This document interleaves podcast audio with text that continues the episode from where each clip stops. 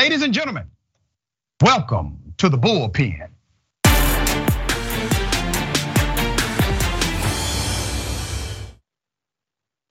We have a fascinating civil rights attorney and advocate on the show today. Before I go to him, we got something for you. Here it is.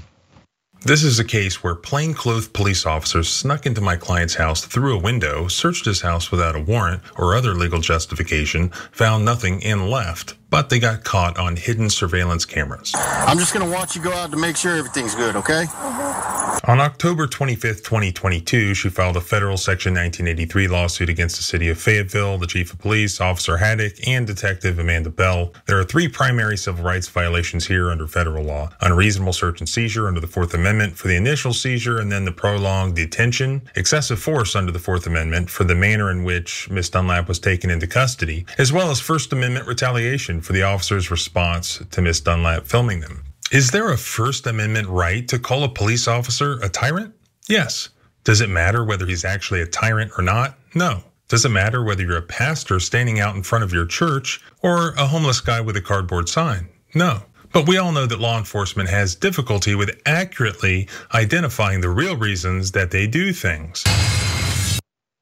All right on the show today. We have John H. Bryan, civil rights attorney, constitutional activist, blogger, and YouTuber. We appreciate his videos. I've covered multiple cases that he has covered as well. Uh, attorney, good day. Welcome. Great to be here. Thank you for having me. Thank you for being here, man. When you were breaking down the, the video just now, I was reminded of civil procedure. So I'm currently in law school and learning about the dynamics of constitutionality as it relates to policing in America is quite fascinating. The police violate it all the time.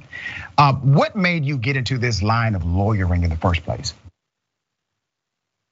Well, probably my origin story goes back to I grew up in Florida. Some of my earliest memories having to do with law enforcement were observing my father get pulled, getting pulled over by the police. And my my father was a, is a great guy, and he he was an orthopedic surgeon, very well respected in the community. But it was a stark contrast to see what the way he was treated by law enforcement. And I, I grew up in that environment. Then when I started driving, I personally experienced being harassed by the police. Um, then went to college. I had a friend of mine get a DUI, even though we had been returned. We had returned from the library. I knew he hadn't been drinking. He blew a 0.00 once he was already incarcerated. So that sort of built it up inside me. This sort of like, yeah, one day I want to be a lawyer and I, I want to sue the police and or I want to do whatever. And then came the opportunity to apply for a job at the Department of Justice. And I sort of told them that story in my interview. And then one day they called me and they're like, hey, John, how would you like to come investigate police officers? And I was like, I would, I would like to do that. And so that was that was how I first got into it. And then when I went out and practiced in West Virginia, I, I just sort of I knew I wanted to do work like that. I didn't think it would be available, but I was wrong. So you always get crazy phone calls as a lawyer, but I started really taking those those calls and investigating those cases from day one in my practice and also practicing criminal defense at the same time and they overlap a lot. So yeah. to make a long story short that's how i ended up kind of where i am now.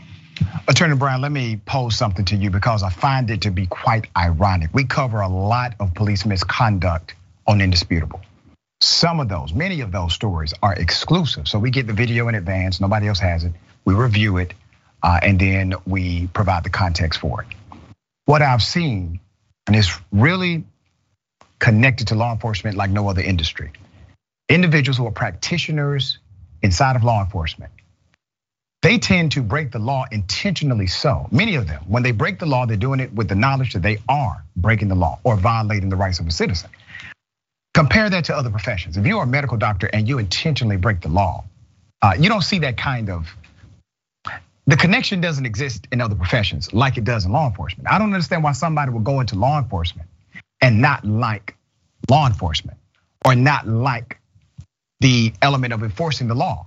Keep this in mind, brother. If somebody tells the cop what the law is, and if they're right, the lawyer gets, I mean, the uh, cop gets mad. They, they're not happy you know the law. If you tell your medical doctor something that you know about, uh, that's a medical fact, most of the time the doctor is happy that you know something about a medical fact, right? But not the police. Why do you think there's such a difference in the industry of policing? Well, cops seem to be antithetical to the notion of law. Well, I think it's just a product of them being in an environment with absolutely zero accountability. Hmm. Unlike doctors who are compelled to be responsible for their mistakes, police officers live in an environment where there's no accountability whatsoever because they have qualified immunity.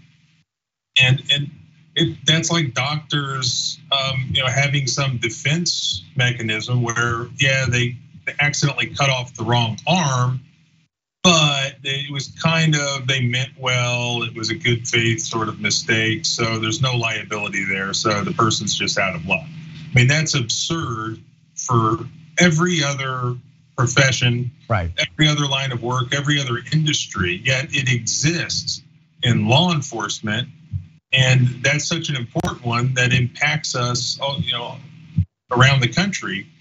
And there's no accountability. I mean, that is 90 5% of the problem that we have in law enforcement today, in my opinion, is the existence of qualified immunity and a complete lack of accountability.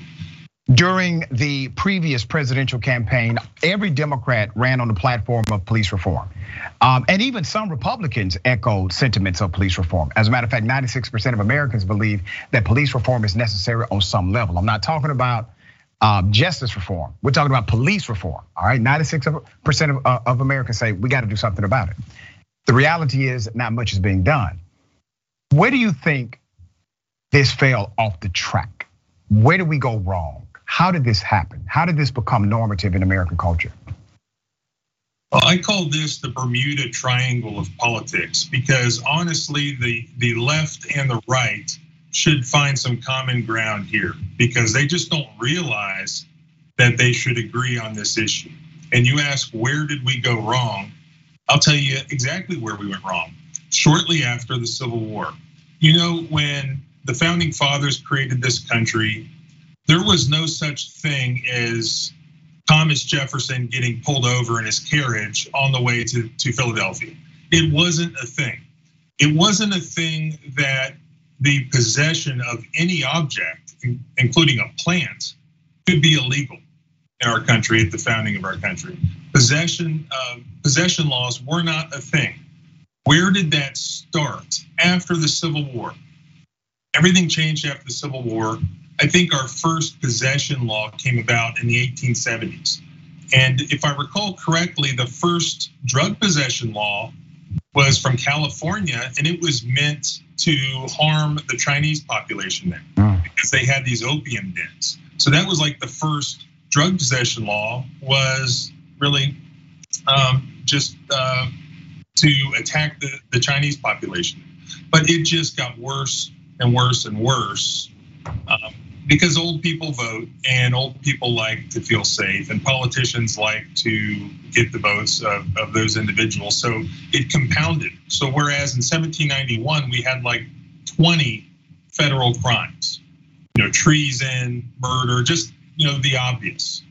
Fast forward to now, we have 5,000 plus federal crimes, okay, and several thousand more in every state. I mean, we are we have over criminalized our country.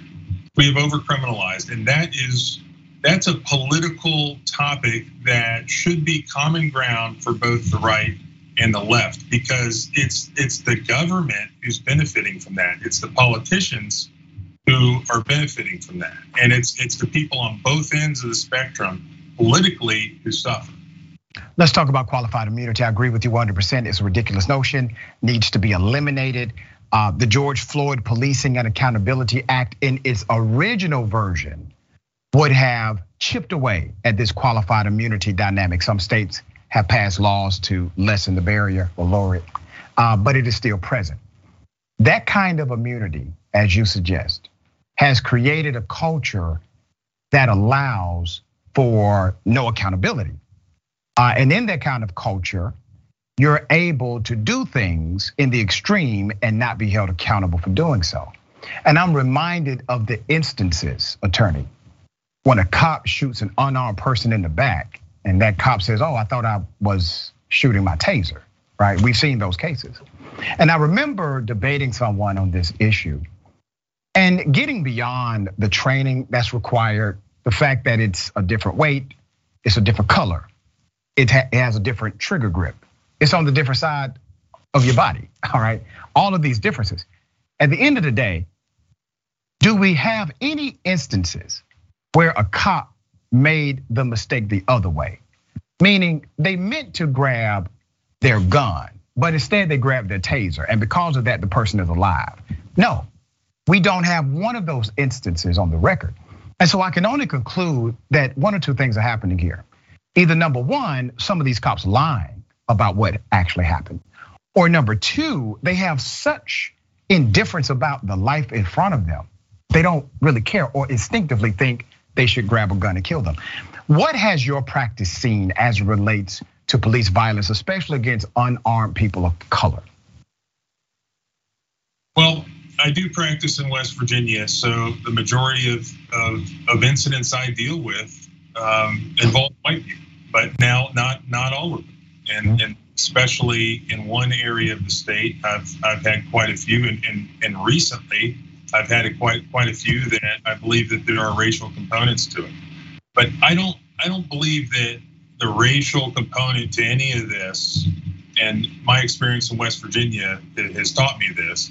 It's that law enforcement, while there may be there may be uh, um, race bias all over the country with law enforcement and elsewhere, they are equal opportunity aggressors police officers. They will, you know, they don't necessarily care about your skin color. The most important thing to them is that it's hammered into their head that you are a potential threat and they need to go home safely that night. And I think it's a training issue first and foremost. If if you were to look into the law enforcement police academies, I guarantee you they scare these people to death. They show them video after video after video of these tragedies where police officers are shot at traffic stops and whatnot. And the idea behind it is to pound it into their head that you know they could be shot and killed at, at any moment. But what they're doing is they're just creating somebody who's always on a hair trigger. And they're treating every person they encounter as somebody who might try to murder them at any second. And and that's just taking common sense out of the equation because as private citizens, when we carry a firearm in public, we can't just fly off the handle. We can't have a hair trigger. Yeah. We have to we have to act very carefully and they don't have to do that.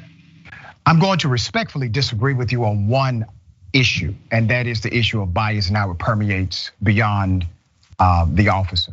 So we've reported on many stories where naturally there was a racial component. We've also reported on many stories where the white uh, individual received the benefit of the doubt, um, and they were not killed. As a matter of fact, they should have been based on the actual scenario. One white male actually stabbed a police officer. They worked in a way collectively to reserve, preserve his life, and we've seen this happen even in simple traffic stops where a woman was able to use a white privilege card, and the white officer laughed about it and did not did not even ask for a driver's license, even though she was likely drunk based on her swerving. So we've seen these instances play out. We know racial bias exists, but I will also highlight what my dear brother out of Ithaca, New York said, the former mayor. He said, literally, it's about aggression. It's not just racism. If you find a person who has a nine on the scale of aggression, they have a nine aggression factor, they are likely to do something wrong while being a police.